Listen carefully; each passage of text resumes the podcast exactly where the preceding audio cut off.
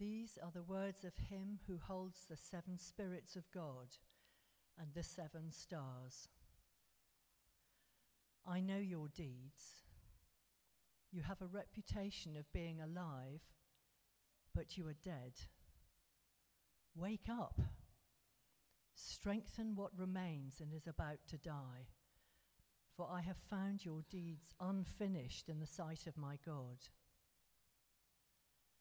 Remember, therefore, what you have received and heard. Hold it fast and repent. But if you do not wake up, I will come like a thief, and you will not know at what time I will come to you. Yet you have a few people in Sardis who have not soiled their clothes. They will walk with me, dressed in white for they are worthy. The one who is victorious will, like them, be dressed in white. I will never blot out the name of that person from the book of life, but will acknowledge that name before my Father and his angels. Whoever has ears, let them hear what the Spirit says to the churches. This is the word of the Lord. Thanks be to God. Thank you, Victoria. So here we are, um, letter number five to the diff- to the churches. We've had, if you've been uh, tracking with us, you'll be aware we've been going through the letters in Revelation, letters that were re- recorded and written by John, St. John, but were kind of given to him in a trance by Jesus. So these are letters Jesus writing to these different churches across what is now kind of Turkey. Um, fascinating history of each of those places, different challenges, different problems they're facing, persecution, compromise, um, heretical teaching in the midst of them. And so we come to Sardis, and uh, it's a different kind of message. So, what I want us to do is something a little bit unusual. As we start, we've prayed, but I'd like you to all close your eyes and just still your heart for a few minutes. And just sit as quietly and still as you can, just to be in the moment.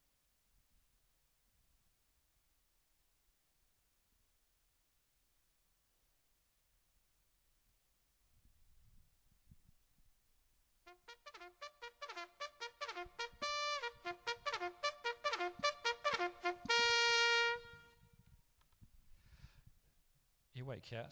I mean, that wasn't as loud as it could have been. I didn't want someone to give you a heart attack. Uh, I was a bit of concern. Um, Reveille, used to wake up the troops to get them going. Uh, that's kind of the American version, which is probably the most famous one. And this letter is that to the church in Sardis. I know your deeds. You have a reputation for being alive, but you're dead. Wake up! um, wake up. That's probably something that lots of church leaders often want to shout at their church. Uh, or possibly that a lot of the church want to shout at their church leader. Probably works both ways, doesn't it? This letter is a letter urging the church to wake up. And so this talk is entitled Reveille, Wake Up. So, a bit about Sardis. Sardis, it was founded around 1200 BC, so an ancient city, uh, and it had a really kind of illustrious past, this place. It had been an incredibly prestigious city, incredibly affluent, um, and it commanded a kind of main, it was on a main trade route um, and had grown like seriously rich. This was a city that was known for its wealth, particularly coming from the clothing industry. It was famous for the clothing industry, which is interesting that Jesus talks about that illusion at the end of having some of you have soiled your clothes, but God wants to give you kind of white clothes. Um, but it was well known for its woolen garments, and it became the s- capital of the small kingdom in that area at the time that was called Lydia. Uh, and it was famous, some of you will know this name, for a, um, uh, for a king Croesus? Have you heard people talk about being as rich as Croesus? Uh, uh, it's a phrase I've heard people talk about, and he was fabled for his wealth. He was like a rich, rich king that was from this city. Um, and it's actually been suggested by a lot of historians that coins were first adopted actually in this city, that coinage as a, as a, a, as a kind of concept first came out in this place of wealth. So there's a lot of money Interestingly, also, it's the region, the area that the um, King Midas, you know the fable of King Midas? Everything he touched turned to gold, came from here as well. And it's, it's like Sardis is known for this place that every, whatever people touched turned to gold. There was so much wealth there, there's so much affluence. Um, but partly because of that, became incredibly insular, materialistic, and self sufficient and proud. That's what the city was known for. Had this, I mean, I've showed you some, when, some of the pictures when, when I went to Ephesus that was kind of mind blowing. The stuff, interesting talking to Sam. He was saying, you know, we went to, we've been fortunate, like many of you here, perhaps been fortunate enough to go to Rome, which is amazing. But in some ways, Ephesus is more incredible because you have these just incredible buildings and frontages and kind of and you realize that what they've discovered is a tiny proportion of what was in these enormous places and sardis was like this sardis had a marble road about one and a half kilometers long i mean you got ralph allen and there's potholes everywhere aren't there on this bit of tarmac and we moan about it but but sardis had a marble road i mean some people might have a marble worktop in their kitchen which costs a lot Mark knows about that. we all know that about building projects. But this had a, mar- mar- a kilometre and a half marble road running from east to west. Incredible buildings, residences, gymnasiums, theatres, public baths, and this huge temple to Artemis. And overlooking the city was th- this temple and a whole area, the Acropolis, which was um, like a fortress, seemingly completely impregnable. And it was, it was called the Impregnable. It was impossible to get into this place. And it gave the city this sense of security. No one can beat us, no one can take us. We're totally defendable on all sides. If attacked, all the citizens of the town would get into this impregnable fortress and would stay there, and it would be a complete safe haven. There was only one way to attack this fortress. It was a very narrow path, only wide enough for one person to get into. Uh, and it kind of um, it was hidden. This path, there was a hidden path and it was single track. And it could easily be guarded, be guarded by effectively by one person who could raise an alarm if they saw someone coming up this path. One lookout was enough to protect the whole of the city. And history shows this city, Sardis, sorry for those of you that aren't history buffs, I find it fascinating. History shows that this city was only actually taken effectively on two separate occasions. And actually, one of those occasions, interestingly, was when the lookout fell asleep and the city got taken. Isn't that interesting? This is a city that knows what it is to lose everything when someone falls asleep. Um, eventually, the Romans took over the city, as they did all across that whole region, and a church was founded there.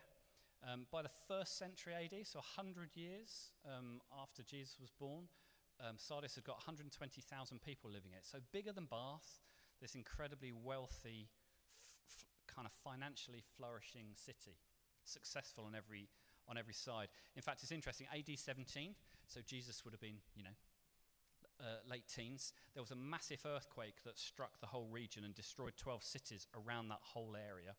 And Sardis was really, really badly, badly hit. Uh, but it refused help from Rome.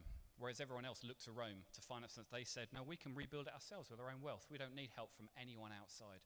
Self sufficient, we can do it on our own. We can stand on our own. We don't need anyone to help us. We've got this, we've got this reputation to uphold self sufficiency and wealth. We can do it all. So here's a city founded on money, but also on pride, wealth, complacency. So, how does the church of Jesus survive in a city like this?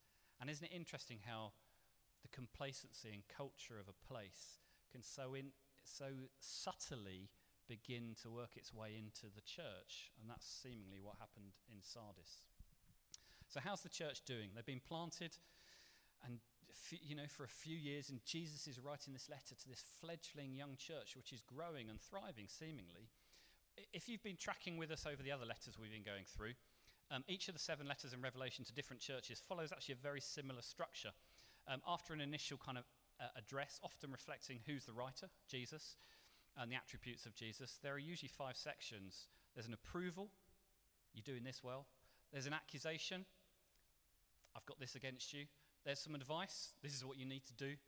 And then there's appeal. You know, I really, the heart of Jesus saying, I long for you to respond to this. You really need to hear this cry. And then an assurance. And if you do, this will be the wonderful fruit. This is the promise for you for those that are obedient. But interestingly, in, there are two letters where there are no words of approval Laodicea, which we'll come to, and Sardis. There's no kind of like, hey guys, you're doing this really well, but I hold this against you. Jesus is straight into them. Jesus starts with this devastating open rebuke and accusation. I know your deeds, says Jesus. And, and, and you have a reputation of being alive, but you're dead. Wake up. Straight in to challenge them. Um, this, this time, unlike previous ones we looked at, there's not so much doctrinal issues that are at the heart of what's going on. Um, th- there's not external pressure. Paul spoke brilliantly about the challenge of persecution and the, the challenges that can come. And last week we thought about that and the actual persecution that ca- had come against the church and how they needed to resist that and to stand against the temptation of, of kind of the, the kind of spirit of the age. It's not so much external stuff here that Jesus is challenging, it's the internal things that are going on. They were comfortable, they were content, they were living on perhaps their reputation rather than reality. You think you're alive, but you're not. You think you're fine, but you're not, says Jesus. Like the guard in the history of this city, they've started to fall asleep. Maybe they've become apathetic. Maybe they've just become used to their culture and it's beginning to affect them. They might have been very busy with lots of activity, but there wasn't a spiritual reality, no substance spiritually to go with it. So what they were doing seemed good in the eyes of men, but not in the sight of God. And what was remained, Jesus saying, what's still there is just about to go out. It's like a flickering little candle. I don't know if you've ever tried lighting a fire. And, and you know, you get to the point and, and it just starts flickering. You think, this thing's going to go out. And you try and do everything you can. And, and there's a moment, isn't there, that you can get it to f- kind of flare into life again. Or you miss the moment and the fire goes out. And Jesus is saying, this is the moment for this church you're at risk of losing it all, of your flame going out. But there is hope. There is hope. The future's under threat. And Jesus has come to them and said, Look, you know, you need to listen. So there are five commands, five things that he, he says. And I'm going to very, very quickly go through these. Five commands, five refrains, in a sense, that he's speaking, pleading the church in Sardis. And I think speaking to us today as well. The first one is wake up. Wake up! Jesus says, wake up from your slumber. Realize what's going on in you and realize what's going on around you, in the culture around you, and how it's affecting you. And, and recognize in your own heart as well. Don't be so quick to point the finger out there.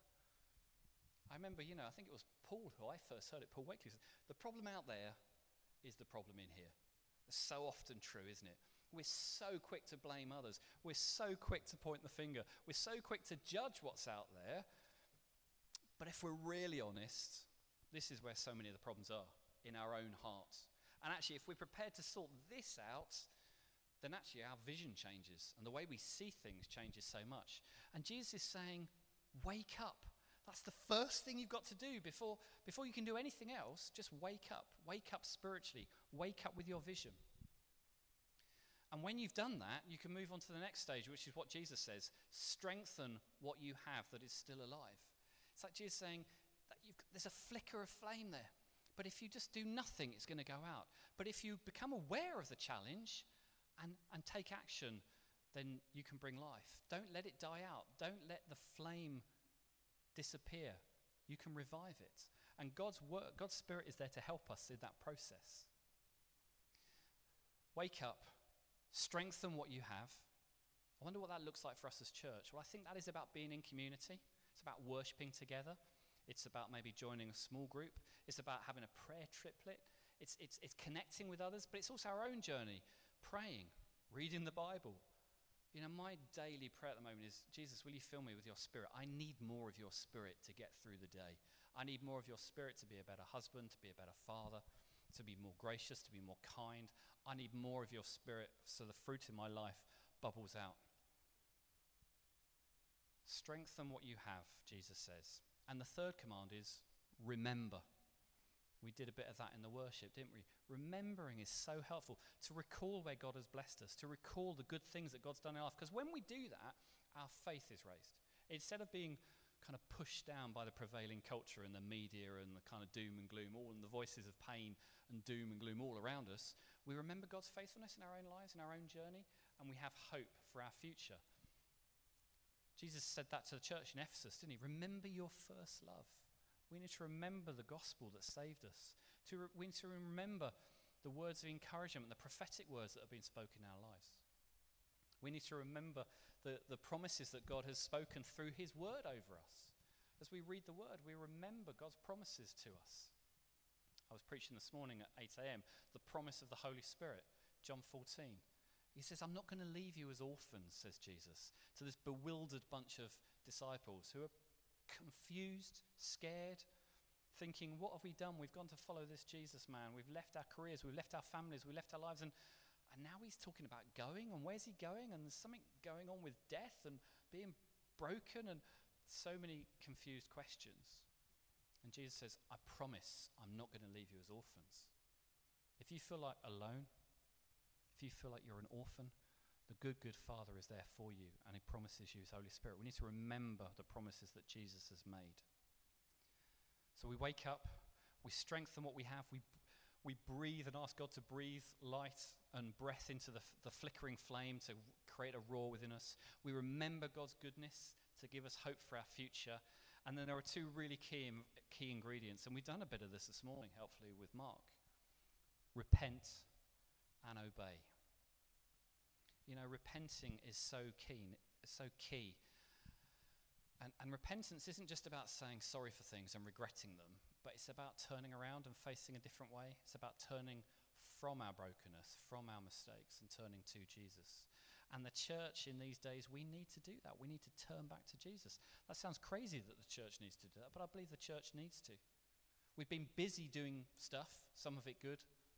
We've been busy being keen and active and but have we actually been doing what He's asked us to do? And have we been doing it in His name and for His glory? Well, where we haven't, we need to repent and turn towards Him.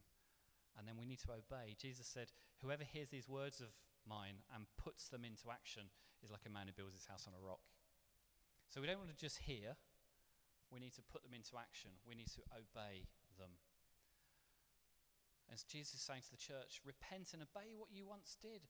Follow the way that you once did, the way that you know is right.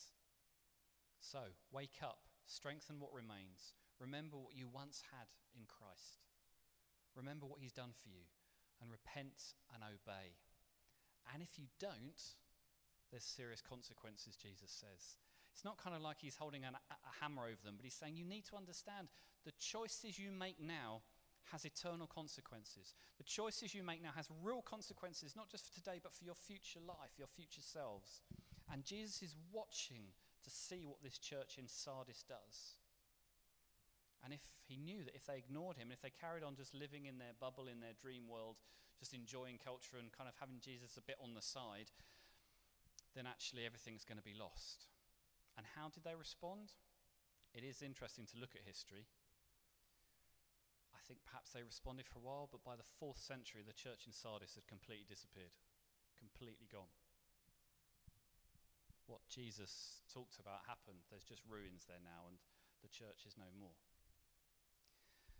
But the church, you know, there is good news in that letter because Jesus says, for those who are faithful, the church can be rebuilt.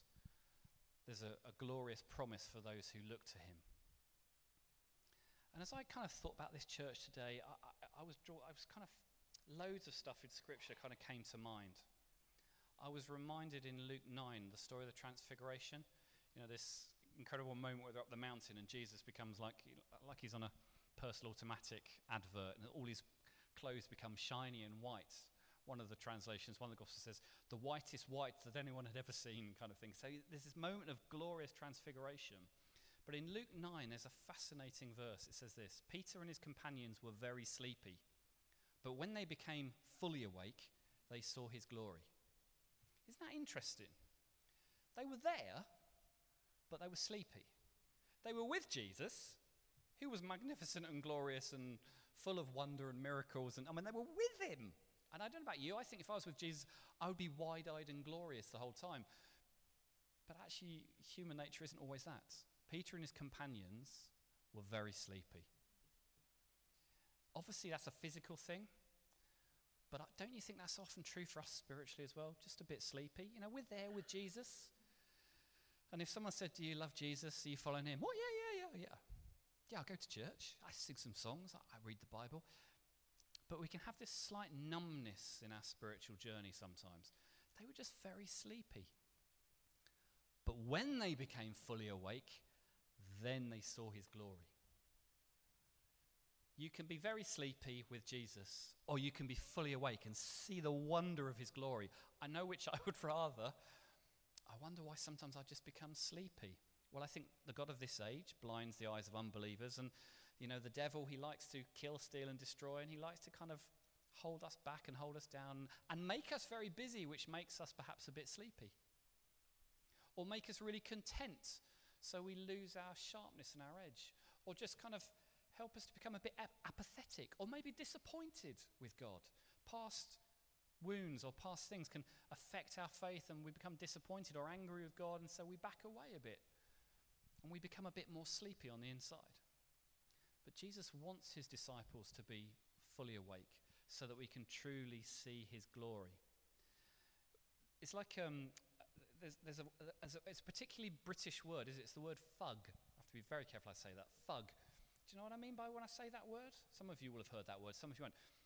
Fug, F U G, it, it's like um, a stifle, it's like being in a poorly ventilated room. You might be feeling it this morning.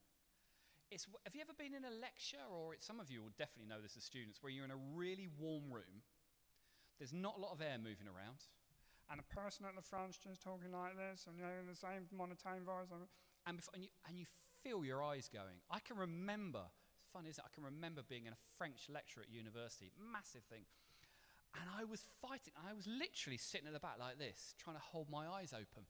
And it was like this overwhelming fatigue and tiredness came on me because there was no air in the room. It was hot and stuffy, and you just feel yourself going. Some of you may have experienced that this morning as I'm speaking. It's like a fug, that's the word. And it's like this kind of fog that kind of goes, and spiritually, you know what? Sometimes we get like that. We just we sort of bumble through our spiritual journey with Jesus. And I don't think he wants us to be that way. We need to become fully awake. We need to wake up. And the way you wake up is you get up and you shake yourself off, or you open a window and you let the air in, or you throw some water over yourself. You need to kind of wake up in order to see his glory and walk in the way. And I think there's a danger in Western Christianity where everything is quite easy and everything is quite nice. Church is nice, people are nice, the sofas are nice. The coffee's nice. The vicar is relatively nice. The music's nice. The buildings are nice and the heating's lovely. You know, and it's not that any of those things are wrong or sinful, but it kind of creates an atmosphere that's just kind of nice. And maybe we lose some of our sharpness about what it's all about. None of those things are wrong, but we're here because of Jesus. And, and He calls us to something more than just niceness. He calls us to this wonderful encounter where we see Him in all His glory. And then we're inspired to go out into the world. And the danger is sometimes we just become very busy doing stuff, which ironically makes us more tired sometimes and overwhelmed. And we can look busy. There, there was a, a, someone sent me a card a few years ago. It's going, I've seen it doing around on posters saying, um, Jesus is coming back. Look busy. Have you seen that one? And we laugh at it. But actually, I think sometimes that's what we get like in the church. Oh, J- Jesus might be looking, I better look busy and try and be good. Whereas activism in the place of intimacy ends up killing our souls. We weren't, Jesus did not make you for busyness. He made you for relationship with one another and with Him. He created you for intimacy with God, to know the Father's love, to uh, encounter Jesus as your Lord, your Savior, your brother, your friend, and to experience the presence of the Holy Spirit alongside you activism, busyness can never replace true intimacy with Jesus. Jeremiah 2:13 says this, "My people have committed two sins. They've forsaken me, the spring of living water, and have dug their own cisterns, broken cisterns that cannot hold water." We can sometimes get by with our wealth and our comfortable living, and we have Jesus compartmentalized because it's a nice thing to have and we recognize he's important. But then we look to ourselves. This is what they did in Sardis their wealth, their comfort, their strength, their reputation, their history. But they moved away from Jesus. And that is not living water that sustains you. You become exhausted. Matthew 26 14. Then he returned to his disciples and found them sleeping. Couldn't you keep watch with me for one hour? He asked Peter. Poor Peter. He seemed to spend a lot of the gospel just sleeping, really, didn't he? And maybe we know what that feels like. And, and Jesus, at this moment of crisis in Gethsemane, he knows they're all under massive pressure. And he says to the disciples, Will you pray for me? Will you pray with me? Will you stand with me? And he goes off, and we know he sweats blood and, and goes through all that torment. And he goes back to the disciples and he finds them asleep. And I don't think he kicked them. I don't think he shouted at them, Oi, wake up! I don't think he played Reveille music to give them all a heart attack. I think he just looked at them sadly. Could you not stay awake for me, with me? I think he looks at us in the same way. I feel that call of Jesus. Last verse in Romans 13, 7 to 12. I haven't got time to look at it all. But in verse 11, verse 11 it says this The day is near. Do this, understand the present time. The hour has already come for you to wake up from your slumber, because our salvation is nearer now than when we first believed. The night is nearly over, the day is almost here. There's a call in Romans 12 to kind of call to holiness, uh, Romans 13, a call to holiness, a call to, to wake up and recognize the crisis and the challenge in the days that we live. Jesus is returning, he's coming back. And I don't know when that is. I, I think it's soon. The truth is definitely the truth is it's definitely sooner than it was yesterday. We're definitely a day closer to it than we were yesterday. We're a week closer to it than we were a week ago. Jesus is coming back. And he doesn't want us to look busy, but he wants us to be awake. He wants to come back and find a bride that's awake with lit lanterns and hearts that are anticipating his glory. And it's not like God's beating us over the head like a teenager trying to drag us out of bed. He's trying to woo us with his love and say, I want you to experience my glory. Because when you experience my glory, then sleeping is not going to be a problem because you'll be fully awake in your heart and lives. So we're going to finish. I'm going to pray for us that, that, that we can respond not just now. Uh, may, maybe you'll find it helpful to stand in a minute and kind of wake up. But we'll do that with some worship. But I want us to respond in our lives daily from this point going forward. Again, to recommit, say, Lord, will you wake me up where I need waking up? where I feel like I'm a bit of a dream state sometimes. I mean, I sometimes feel this when I look at the news, when it's so overwhelming. You know, when you get numb to it? You get numb to the deaths in Ukraine. You get numb to the deaths of Russian soldiers. You get numb to another story of kind of a stabbing. You can become numb to that stuff. That's awful. And sometimes I'm, Lord, I need to wake up to the reality in the days I'm living in, for the darkness and the sin that is around me.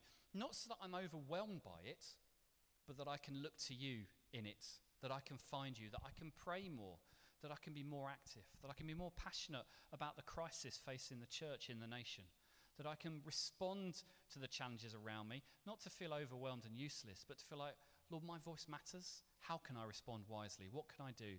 And most importantly, in my own heart journey, Lord, would you wake me up where I've stepped back from you through shame or busyness or fatigue or apathy. We've all got challenges perhaps that have caused us at times to feel asleep spiritually. But these are days I believe that God wants to wake us up. I'm going to invite the band to come up and um, I'd like to just take a moment to pray for us. So why don't we all bow our head, close our eyes. I promise I won't play any loud music again.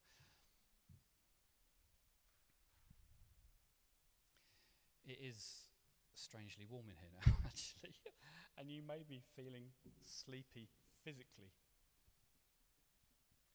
And for some of you, maybe that's because you need more sleep. It's that simple.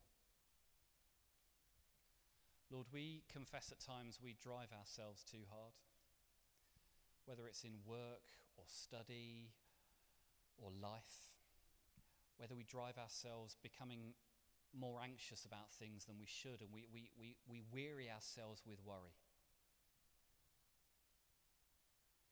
Jesus, you want us to be at peace. But we can be at peace and fully awake.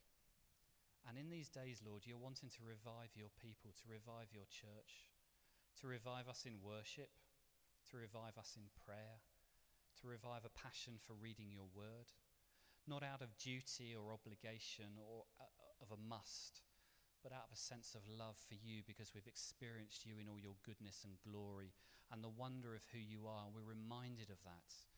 And we long for those days again to taste and see that you are good, to experience your mercy, to experience your living waters. And we confess, Lord, and we repent, and we recognize in our own lives sometimes we have dug our own cisterns. That image of looking to provide our own resources, and whether that's our pension plan or our, uh, our, our, our experience or our skills or our gifts, whether it's the places of influence that we find ourselves in, whether it's our past, whether it's our title, whether it's money or who, who we are. Lord, we look to other things to resource us at times when we should be looking to you. Not because those things are bad in themselves, but Jesus, you're supposed to be that our first port of call. You're supposed to be the one on the throne of our hearts. So we say we're sorry, Lord, when we become self sufficient like Sardis did, when they don't acknowledge help from outsiders and others, where they didn't, Lord, we're sorry that we don't look to you and to those you provide for us. We repent and say, We're sorry, Lord. We don't want to dig our own cisterns. We want to rely on your living water to refresh us and wake us up. Jesus, thank you that your living water, as you said to the woman at the well, is something that bubbles up within and it, it doesn't run out like human water. It sustains, it nourishes, it feeds, and it energizes. So, Jesus, we look to you. Breathe on us, breath of God. Like in the valley of the, of the dry bones, it needed your breath to fill those bones and those bodies to make them come alive. Holy Spirit, would you breathe on us? Jesus, just as you did in the upper room, breathing on those trembling, fearful, uncertain disciples, and you gave them life in their lungs and you sent them out. I pray that we, your church, might wake up together but also individually with eyes and hearts set on fire for you again, Jesus, to walk in your ways, to be obedient to you, to bring you joy and glory in all we do and say and are. We pray in Jesus' name. Amen. Let's just close with some worship. And if anyone senses anything prophetically or just wants some prayer, come and grab Mark and we'll share.